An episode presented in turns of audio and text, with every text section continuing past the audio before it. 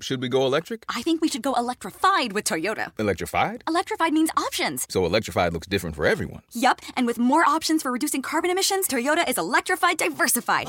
Learn more about our Beyond Zero vision for the future at toyota.com slash beyond zero.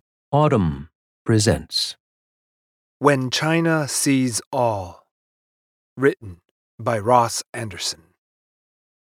Northwest of Beijing's Forbidden City, outside the Third Ring Road, the Chinese Academy of Sciences has spent seven decades building a campus of national laboratories.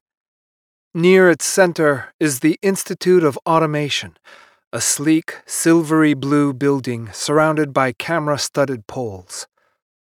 The Institute is a basic research facility. Its computer scientists inquire into artificial intelligence's fundamental mysteries. Their more practical innovations, iris recognition, cloud based speech synthesis, are spun off to Chinese tech giants, AI startups, and, in some cases, the People's Liberation Army. I visited the Institute on a rainy morning in the summer of 2019. China's best and brightest were still shuffling in post commute, dressed casually in basketball shorts or yoga pants, AirPods nestled in their ears. In my pocket, I had a burner phone. In my backpack, a computer wiped free of data, standard precautions for Western journalists in China.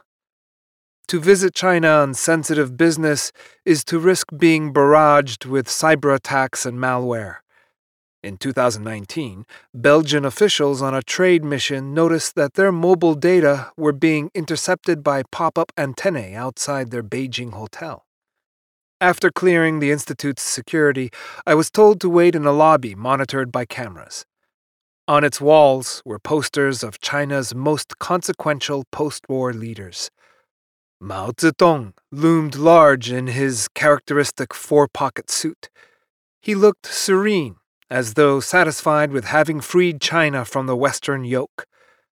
Next to him was a fuzzy black and white shot of Deng Xiaoping visiting the Institute in his later years, after his economic reforms had set China on a course to reclaim its traditional global role as a great power. The lobby's most prominent poster depicted Xi Jinping in a crisp black suit. China's current president and the general secretary of its Communist Party has taken a keen interest in the Institute. Its work is part of a grand AI strategy that Xi has laid out in a series of speeches akin to those John F. Kennedy used to train America's techno scientific sights on the moon. Xi has said that he wants China, by year's end, to be competitive with the world's AI leaders a benchmark the country has arguably already reached. And he wants China to achieve AI supremacy by 2030. Xi's pronouncements on AI have a sinister edge. Artificial intelligence has applications in nearly every human domain, from the instant translation of spoken language to early viral outbreak detection. But Xi also wants to use AI's awesome analytical powers to push China to the cutting edge of surveillance. He wants to build an all seeing digital system of social control, patrolled by precog algorithms that identify potential dissenters in real time. China's government has a history of using major historical events to introduce and embed surveillance measures. In the run up to the 2008 Olympics in Beijing, Chinese security services achieved a new level of control over the country's internet. During China's coronavirus outbreak, Xi's government leaned hard on private companies in possession of sensitive personal data. Any emergency data sharing arrangements made behind closed doors during the pandemic could become permanent. China already has hundreds of millions of surveillance cameras in place. Xi's government hopes to soon achieve full video coverage of key public areas. Much of the footage collected by China's cameras is parsed by algorithms for security threats of one kind or another. In the near future, every person who enters a public space could be identified instantly by AI matching them to an ocean of personal data, including their every text communication and their body's one of a kind protein construction schema. In time, algorithms will be able to string together data points from a broad range of sources travel records, friends and associates, reading habits, purchases to predict political resistance before it happens. China's government could soon achieve an unprecedented political stranglehold on more than 1 billion people. Early in the coronavirus outbreak, China's citizens were subjected to a form of risk scoring. An algorithm assigned people a color code green, yellow, or red that determined their ability to take transit or enter buildings in China's megacities. In a sophisticated digital system of social control, codes like these could be used to score a person's perceived political pliancy as well. A crude version of such a system is already in operation in China's northwestern territory of Xinjiang, where more than one million Muslim Uyghurs have been imprisoned, the largest internment of an ethnic religious minority since the fall of the Third Reich. Once Xi perfects this system in Xinjiang, no technological limitations will prevent him from extending AI surveillance across China. He could also export it beyond the country's borders, entrenching the power of a whole generation of autocrats. China has recently embarked on a number of ambitious infrastructure projects abroad, megacity construction, high speed rail networks, not to mention the country's much vaunted Belt and Road Initiative. But these won't reshape history like China's digital infrastructure, which could shift the balance of power between the individual and the state worldwide. American policymakers from across the political spectrum are concerned about this scenario. Michael Kratsios, the former Peter Thiel acolyte, whom Donald Trump picked to be the U.S. government's chief technology officer, told me that technological leadership from democratic nations has never been more imperative, and that if we want to make sure that Western values are baked into the technologies of the future, we need to make sure we're leading in those technologies. Despite China's considerable strides, Industry analysts expect America to retain its current AI lead for another decade at least. But this is cold comfort. China is already developing powerful new surveillance tools and exporting them to dozens of the world's actual and would be autocracies. Over the next few years, those technologies will be refined and integrated into all encompassing surveillance systems that dictators can plug and play. The emergence of an AI powered authoritarian bloc led by China could warp the geopolitics of this century. It could prevent billions of people across large swaths of the globe from ever securing any measure of political freedom. And whatever the pretensions of American policymakers, only China's citizens can stop it. I'd come to Beijing to look for some sign that they might. This techno political moment has been long in the making. China has spent all but a few centuries of its 5,000 year history at the vanguard of information technology. Along with Sumer and Mesoamerica, it was one of three places where writing was independently invented, allowing information to be stored outside the human brain. In the second century AD, the Chinese invented paper.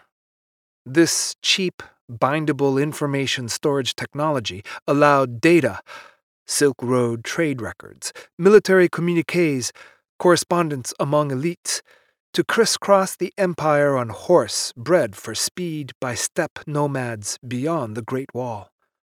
Data began to circulate even faster a few centuries later when Tang Dynasty artisans perfected woodblock printing, a mass information technology that helped administer a huge and growing state.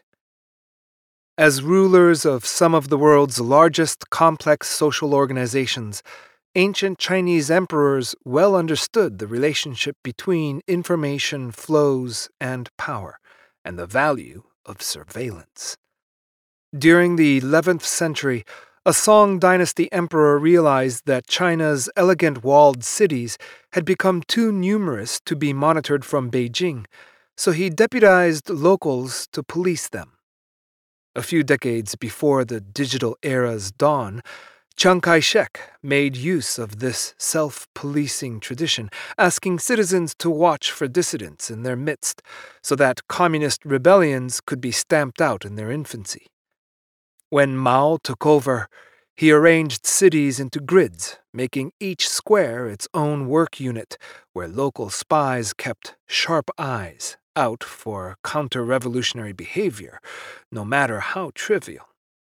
During the initial coronavirus outbreak, Chinese social media apps promoted hotlines where people could report those suspected of hiding symptoms. Xi has appropriated the phrase sharp eyes, with all its historical resonances, as his chosen name for the AI powered surveillance cameras that will soon span China. With AI, Xi can build history's most oppressive authoritarian apparatus without the manpower Mao needed to keep information about dissent flowing to a single centralized node. In China's most prominent AI startups, SenseTime, CloudWalk, Megvii, Hikvision, iFlyTek, Meiya Pico, Xi has found willing commercial partners. And in Xinjiang's Muslim minority, he has found his test population. The Chinese Communist Party has long been suspicious of religion, and not just as a result of Marxist influence. Only a century and a half ago, Yesterday, in the memory of a 5,000 year old civilization, Hong Xiuquan, a quasi Christian mystic converted by Western missionaries, launched the Taiping Rebellion, an apocalyptic 14 year campaign that may have killed more people than the First World War. Today, in China's single party political system, Religion is an alternative source of ultimate authority, which means it must be co opted or destroyed.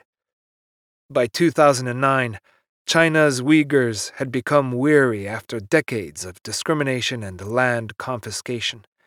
They launched mass protests and a smattering of suicide attacks against Chinese police.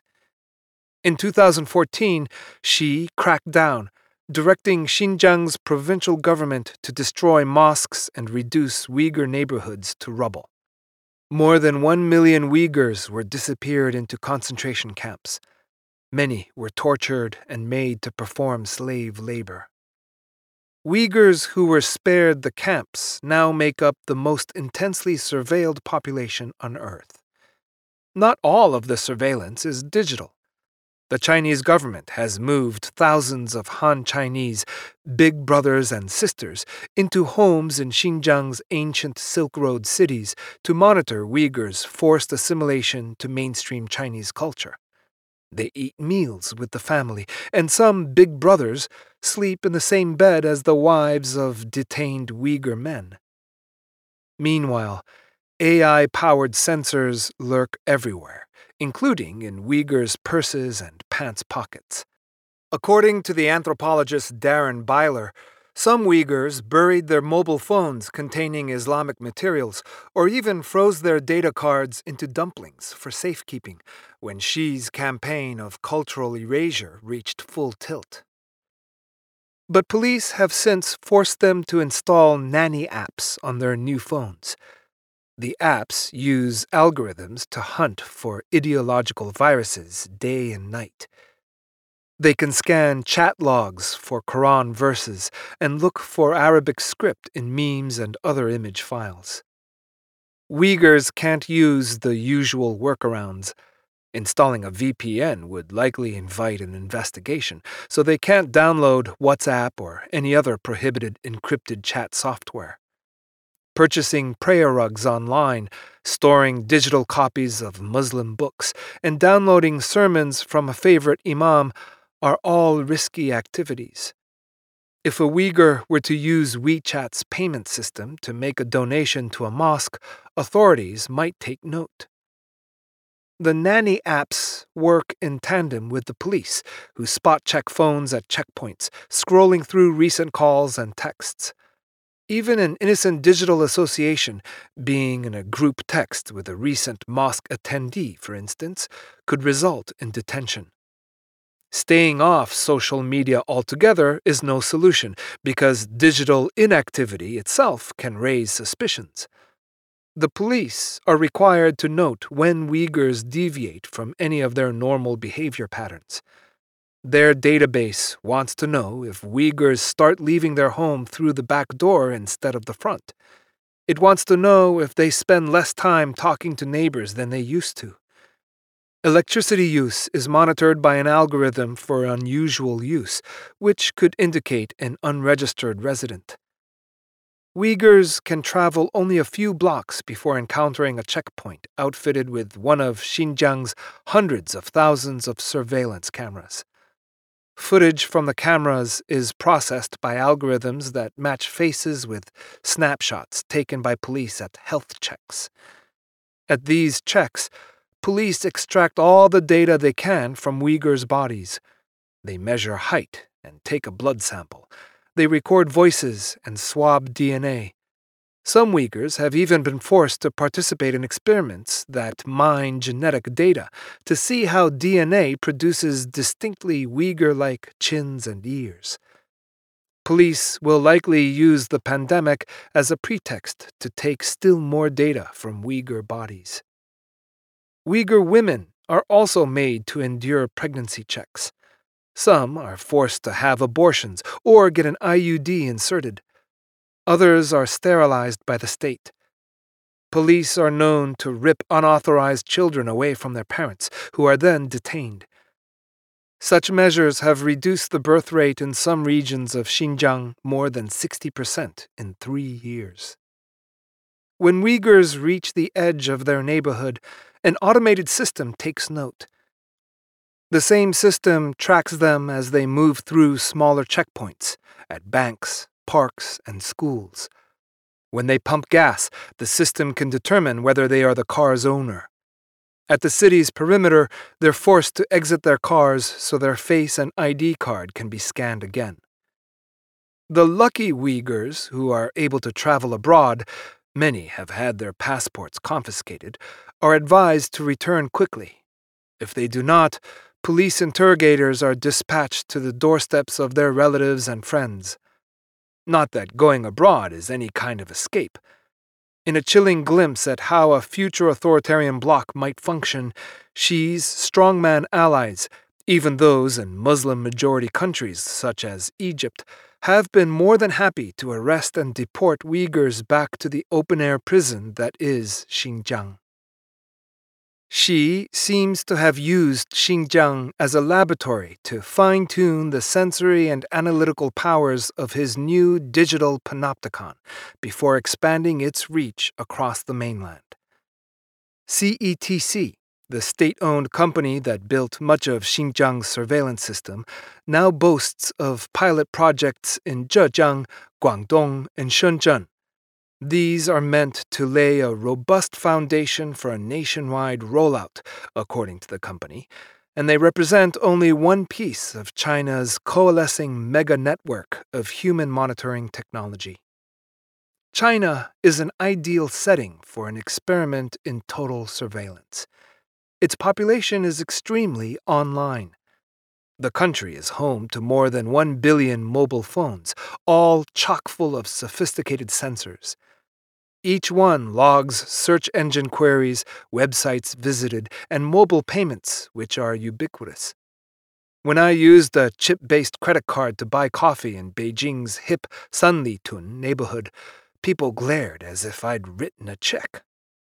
All of these data points can be time stamped and geotagged. And because a new regulation requires telecom firms to scan the face of anyone who signs up for cell phone services, phone's data can now be attached to a specific person's face. SenseTime, which helped build Xinjiang's surveillance state, recently bragged that its software can identify people wearing masks. Another company, Hanwang, claims that its facial recognition technology can recognize mask wearers 95% of the time.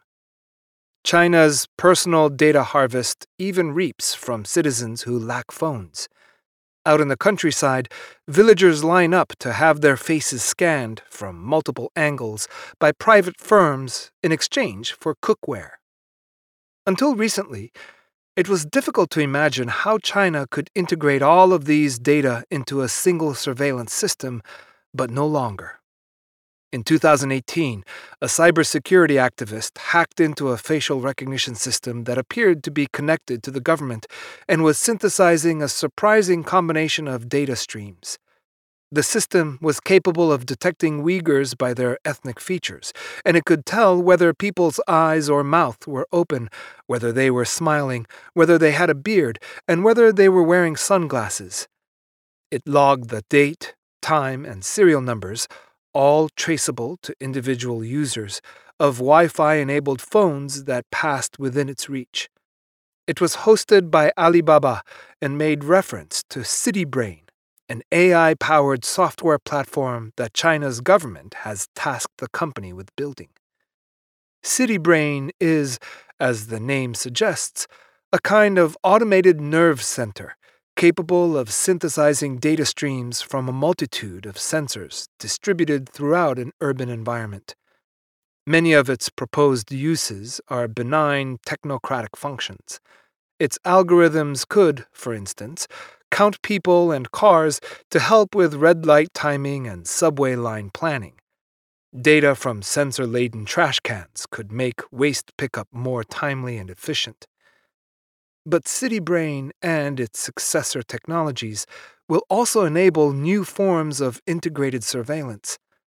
Some of these will enjoy broad public support. CityBrain could be trained to spot lost children or luggage abandoned by tourists or terrorists. It could flag loiterers or homeless people or rioters. Anyone in any kind of danger could summon help by waving a hand in a distinctive way that would be instantly recognized by ever vigilant computer vision. Earpiece wearing police officers could be directed to the scene by an AI voice assistant. City Brain would be especially useful in a pandemic one of Alibaba's sister companies created the app that color coded citizens' disease risk while silently sending their health and travel data to police. As Beijing's outbreak spread, some malls and restaurants in the city began scanning potential customers' phones, pulling data from mobile carriers to see whether they'd recently traveled. Mobile carriers also sent municipal governments lists of people who had come to their city from Wuhan where the coronavirus was first detected. And Chinese AI companies began making networked facial recognition helmets for police with built in infrared fever detectors capable of sending data to the government. CityBrain could automate these processes or integrate its data streams. Even China's most complex AI systems are still brittle. CityBrain hasn't yet fully integrated its range of surveillance capabilities, and its ancestor systems have suffered some embarrassing performance issues. In 2018, one of the government's AI powered cameras mistook a face on the side of a city bus for a jaywalker.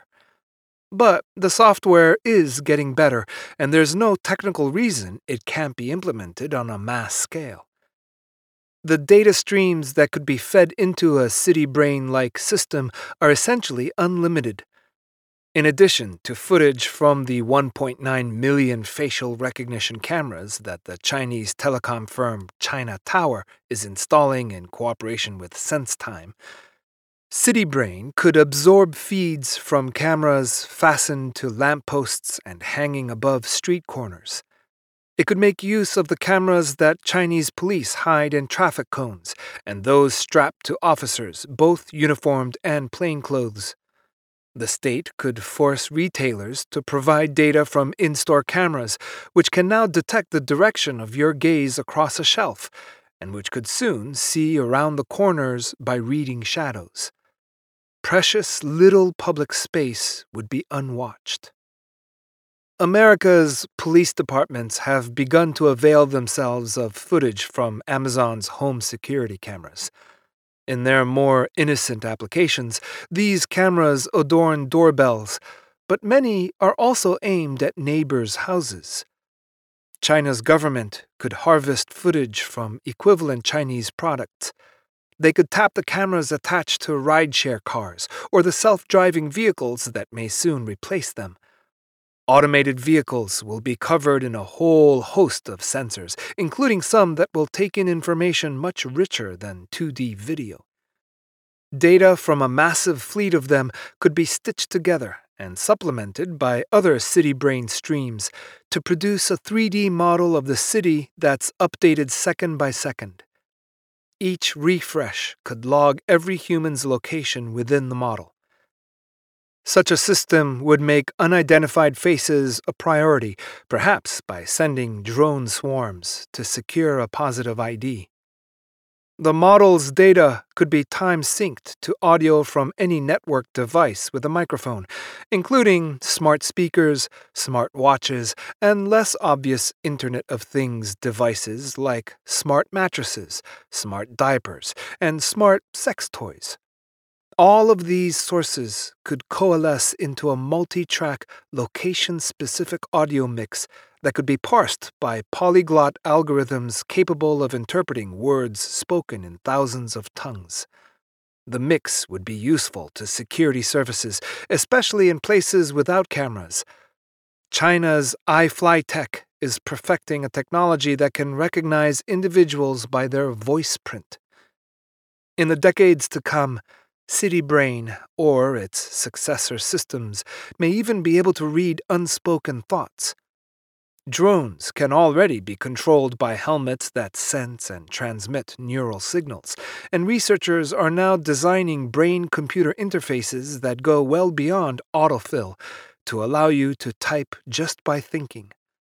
An authoritarian state with enough processing power could force the makers of such software to feed every blip of a citizen's neural activity into a government database.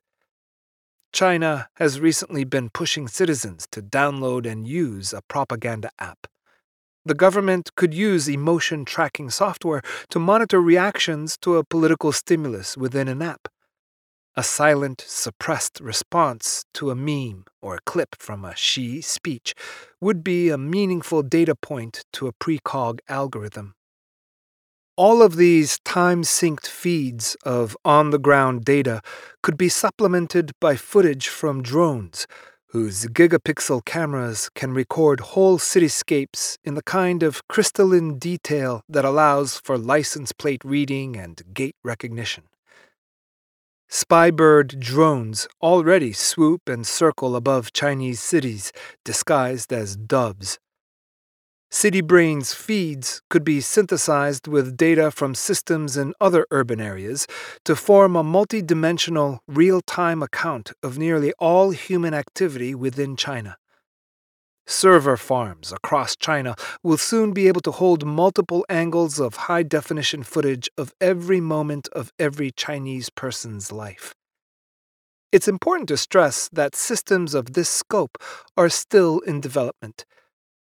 Most of China's personal data are not yet integrated together, even within individual companies.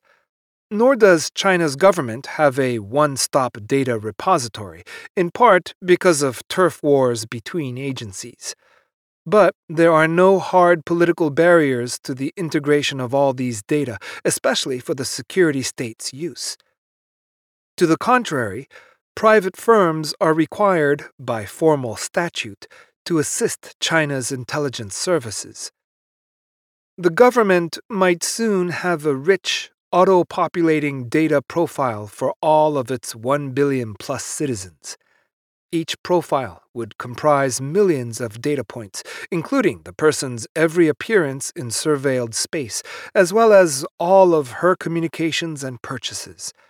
Her threat risk to the party's power could constantly be updated in real time, with a more granular score than those used in China's pilot social credit schemes, which already aim to give every citizens a public social reputation score based on things like social media connections and buying habits. Algorithms could monitor her digital data score, along with everyone else's, continuously without ever feeling the fatigue that hit Stasi officers working the late shift. False positives, deeming someone a threat for innocuous behavior, would be encouraged in order to boost the system's built in chilling effects, so that she'd turn her sharp eyes on her own behavior to avoid the slightest appearance of dissent. If her risk factor fluctuated upward, whether due to some suspicious pattern in her movements, her social associations, her insufficient attention to a propaganda consumption app, or some correlation known only to the AI, a purely automated system could limit her movement. It could prevent her from purchasing plane or train tickets. It could disallow passage through checkpoints. It could remotely commandeer smart locks in public or private spaces to confine her until security forces arrived. In recent years, a few members of the Chinese intelligentsia have sounded the warning about misused AI, most notably the computer scientist Yi Zeng and the philosopher Zhao Tingyang. In the spring of 2019, Yi published the Beijing AI Principles, a manifesto on AI's potential to interfere with autonomy, dignity, privacy, and a host of other human values. It was Yi whom I'd come to visit at Beijing's Institute of Automation, where, in addition to his work on AI ethics, he serves as the Deputy Director of the Research Center for Brain Inspired Intelligence. He retrieved me from the lobby. Yi looked young for his age, 37, with kind eyes and a solid frame slimmed down by black sweatpants and a hoodie.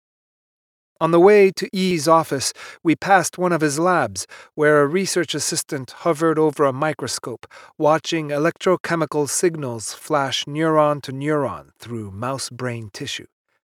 We sat down at a long table in a conference room adjoining his office, taking in the gray, fogged in cityscape while his assistant fetched tea. I asked Yi how the Beijing AI principles had been received. People say this is just an official show from the Beijing government, he told me, but this is my life's work. Yi talked freely about AI's potential misuses. He mentioned a project deployed to a select group of Chinese schools where facial recognition was used to track not just student attendance, but also whether individual students were paying attention. I hate that software, Yi said. I have to use that word hate. He went on like this for a while, enumerating various unethical applications of AI. I teach a course on the philosophy of AI, he said. I tell my students that I hope none of them will be involved in killer robots. They have only a short time on Earth. There are many other things they could be doing with their future. Yi clearly knew the academic literature on tech ethics cold, but when I asked him about the political efficacy of his work, his answers were less compelling. Many of us technicians have been invited to speak to the government and even to Xi Jinping about AI's potential risks, he said. But the government is still in a learning phase, just like other governments worldwide. Do you have anything stronger than that consultative process? I asked. Suppose there are times when the government has interests that are in conflict with your principles. What mechanism are you counting on to win out? I personally am still in a learning phase on that problem, he said. Chinese AI startups aren't nearly as bothered. Several are helping Xi develop AI for the express purpose of surveillance. The combination of China's single party rule and the ideological residue of central planning makes party elites powerful in every domain, especially the economy.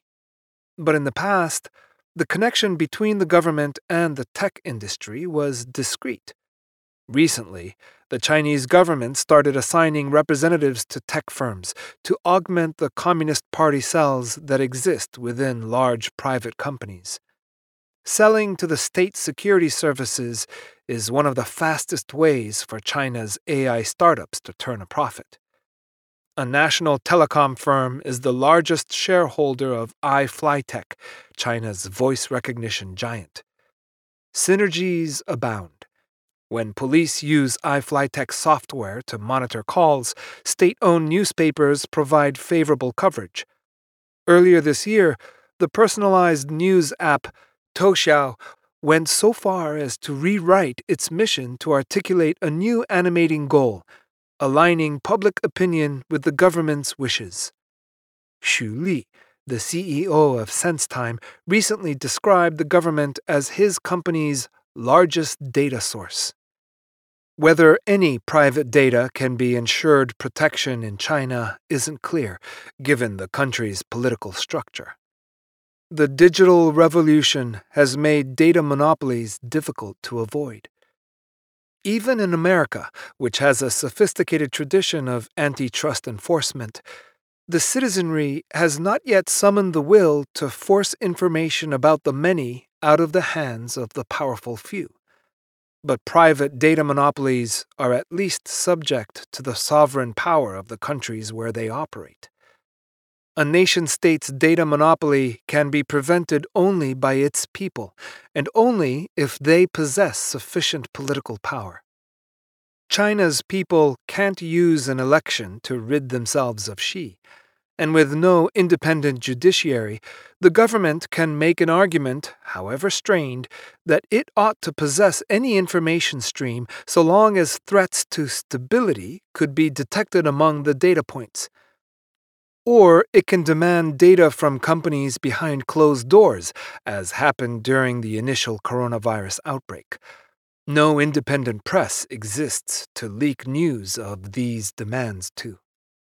Each time a person's face is recognized, or her voice recorded, or her text messages intercepted, this information could be attached instantly to her government ID number, police records, tax returns, property filings, and employment history. It could be cross referenced with her medical records and DNA, of which the Chinese police boast they have the world's largest collection. Yi and I talked through a global scenario that has begun to worry AI ethicists and China watchers alike. In this scenario, most AI researchers around the world come to recognize the technology's risks to humanity and develop strong norms around its use. All except for one country, which makes the right noises about AI ethics, but only as a cover. Meanwhile, this country builds turnkey national surveillance systems and sells them to places where democracy is fragile or non existent the world's autocrats are usually felled by coups or mass protests, both of which require a baseline of political organization. But large scale political organization could prove impossible in societies watched by pervasive automated surveillance. Yi expressed worry about this scenario, but he did not name China specifically. He didn't have to. The country is now the world's leading seller of AI powered surveillance equipment.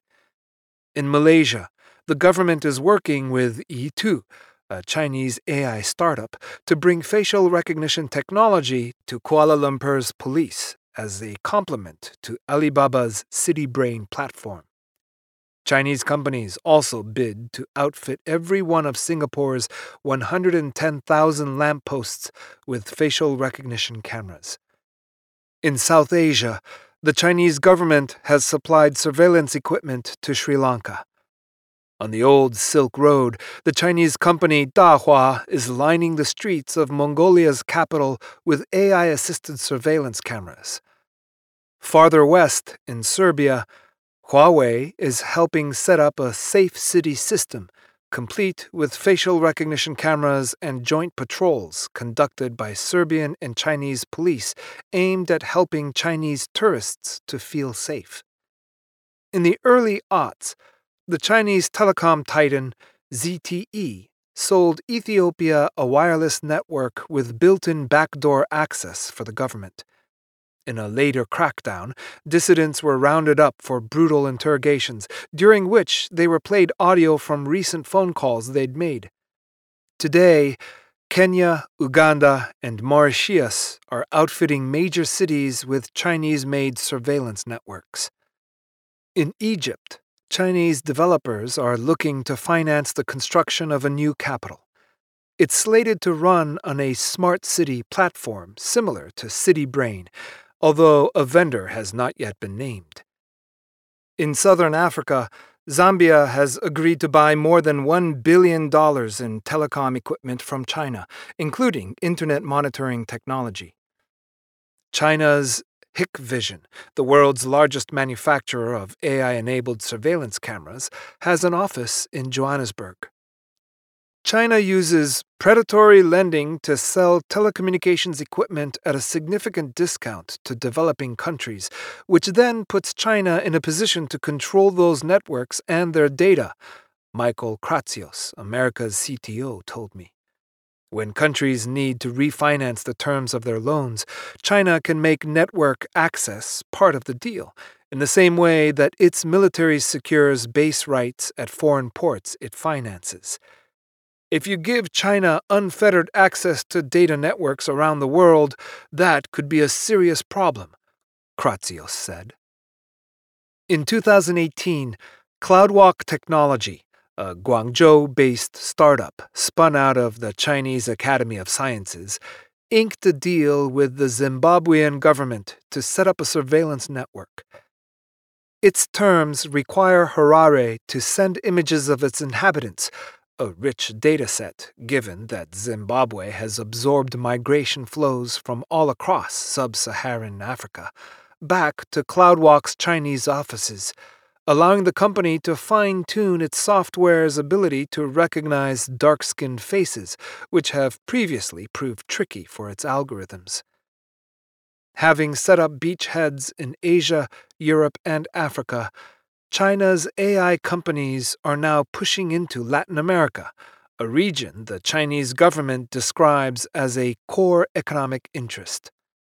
China financed Ecuador's $240 million purchase of a surveillance camera system.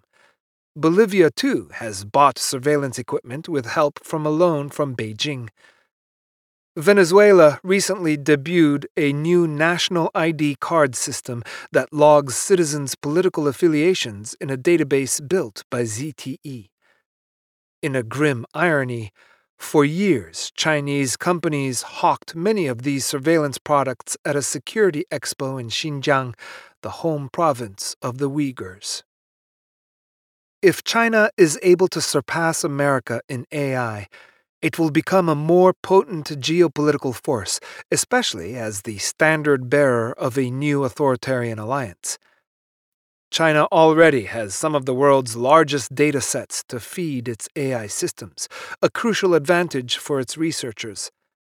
In cavernous mega offices in cities across the country, low wage workers sit at long tables for long hours, transcribing audio files and outlining objects and images to make the data generated by China's massive population more useful.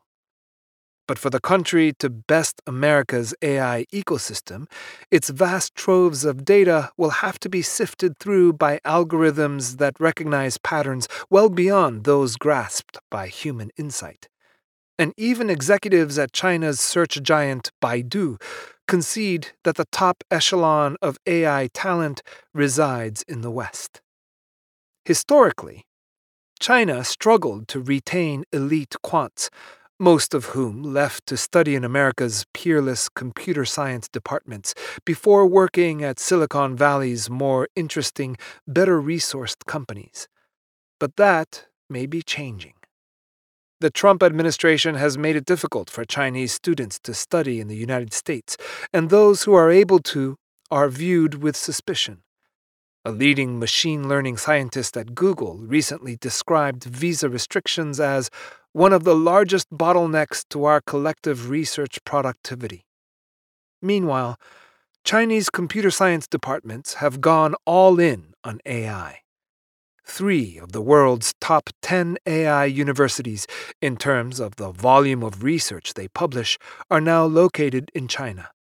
And that's before the country finishes building the 50 new AI research centers mandated by Xi's AI Innovation Action Plan for Institutions of Higher Education. Chinese companies attracted 36% of global AI private equity investment in 2017, up from just 3% in 2015. Talented Chinese engineers can stay home for school and work for a globally sexy homegrown company like TikTok after graduation. China will still lag behind America in computing hardware in the near term. Just as data must be processed by algorithms to be useful, algorithms must be instantiated in physical strata, specifically in the innards of microchips. These gossamer silicon structures are so intricate that a few missing atoms can reroute electrical pulses through the chip's neuron like switches. The most sophisticated chips are arguably the most complex objects yet built by humans. They're certainly too complex to be quickly pried apart and reverse engineered by China's vaunted corporate espionage artists. Chinese firms can't yet build the best of the best chip fabrication rooms, which cost billions of dollars and rest on decades of compounding institutional knowledge nitrogen cooled and seismically isolated to prevent a passing truck's rumble from ruining a microchip in vitro, these automated rooms are as much a marvel as their finished silicon wafers. And the best ones are still mostly in the United States, Western Europe, Japan, South Korea, and Taiwan. America's government is still able to limit the hardware that flows into China, a state of affairs that the Communist Party has come to resent. When the Trump administration banned the sale of microchips to ZTE in April 2018, Frank Long, an analyst who specializes in China's AI sector, described it as a wake up call for China on par with America's experience of the Arab oil embargo. But the AI revolution has dealt China a rare leapfrogging opportunity. Until recently, most chips were designed with flexible architecture that allows for many types of computing operations. But AI runs fastest on custom chips, like those Google uses for its cloud computing to instantly spot your daughter's face in thousands of photos Apple performs many of these operations on the iPhone with a custom neural engine chip. Because everyone is making these custom chips for the first time, China isn't as far behind. Baidu and Alibaba are building chips customized for deep learning. And in August 2019, Huawei unveiled a mobile machine learning chip. Its design came from Cambricon, perhaps the global chip-making industry's most valuable startup, which was founded by Yi's colleagues at the Chinese Academy of Sciences. By 2030, AI supremacy might be within range for China. The country will likely have the world's largest economy and new money to spend on AI applications for its military. It may have the most sophisticated drone swarms it may have autonomous weapons systems that can forecast an adversary's actions after a brief exposure to a theater of war and make battlefield decisions much faster than human cognition allows. Its missile detection algorithms could void America's first strike nuclear advantage. AI could upturn the global balance of power. On my way out of the Institute of Automation, Yi took me on a tour of his robotics lab. In the high ceilinged room, grad students fiddled with a giant disembodied metallic arm and a small humanoid robot wrapped in a gray exoskeleton, while Yi told me about his work modeling the brain. He said that understanding the brain's structure was the surest way to understand the nature of intelligence. I asked Yi how the future of AI would unfold. He said he could imagine software modeled on the brain acquiring a series of abilities one by one. He said it could achieve some semblance of self recognition and then slowly become aware of the past and the future. It could develop motivations and values. The final stage of its assisted evolution would come when it understood other agents as worthy of empathy. I asked him how long this process would take. I think such a machine could be built by 2030, Yi said. Before bidding Yi farewell, I asked him to imagine things unfolding another way. Suppose you finish your digital high resolution model of the brain, I said, and suppose it attains some rudimentary form of consciousness, and suppose, over time, you're able to improve it until it outperforms humans in every cognitive task, with the exception of empathy. You keep it locked down in safe mode until you achieve that last step. But then one day, the government's security services break down your office door. They know you have this AI on your computer. They want to use it as the software for a new hardware platform, an artificial humanoid soldier. They've already manufactured a billion of them, and they don't give a damn if they're wired with empathy. They demand your password. Do you give it to them?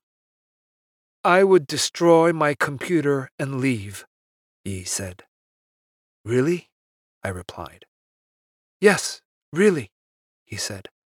At that point, it would be time to quit my job and go focus on robots that create art. If you were looking for a philosopher king to chart an ethical developmental trajectory for AI, you could do worse than Yi. But the development path of AI will be shaped by overlapping systems of local, national, and global politics, not by a wise and benevolent philosopher king. That's why China's ascent to AI supremacy is such a menacing prospect. The country's political structure encourages, rather than restrains, this technology's worst uses. Even in the U.S., a democracy with constitutionally enshrined human rights, Americans are struggling mightily to prevent the emergence of a public private surveillance state. But at least America has political structures that stand some chance of resistance. In China, AI will be restrained only according to the party's needs.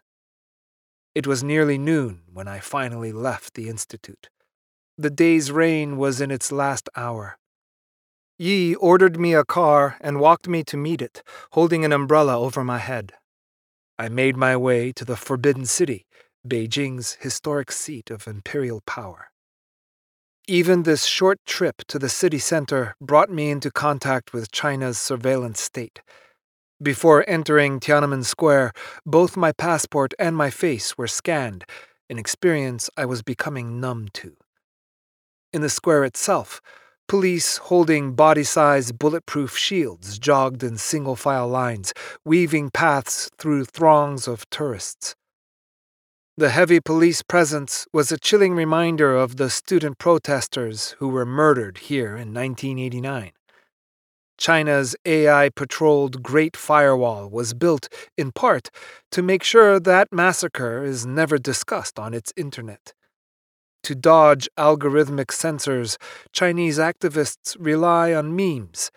Tank Man approaching a rubber ducky to commemorate the student's murder. The party's AI powered censorship extends well beyond Tiananmen.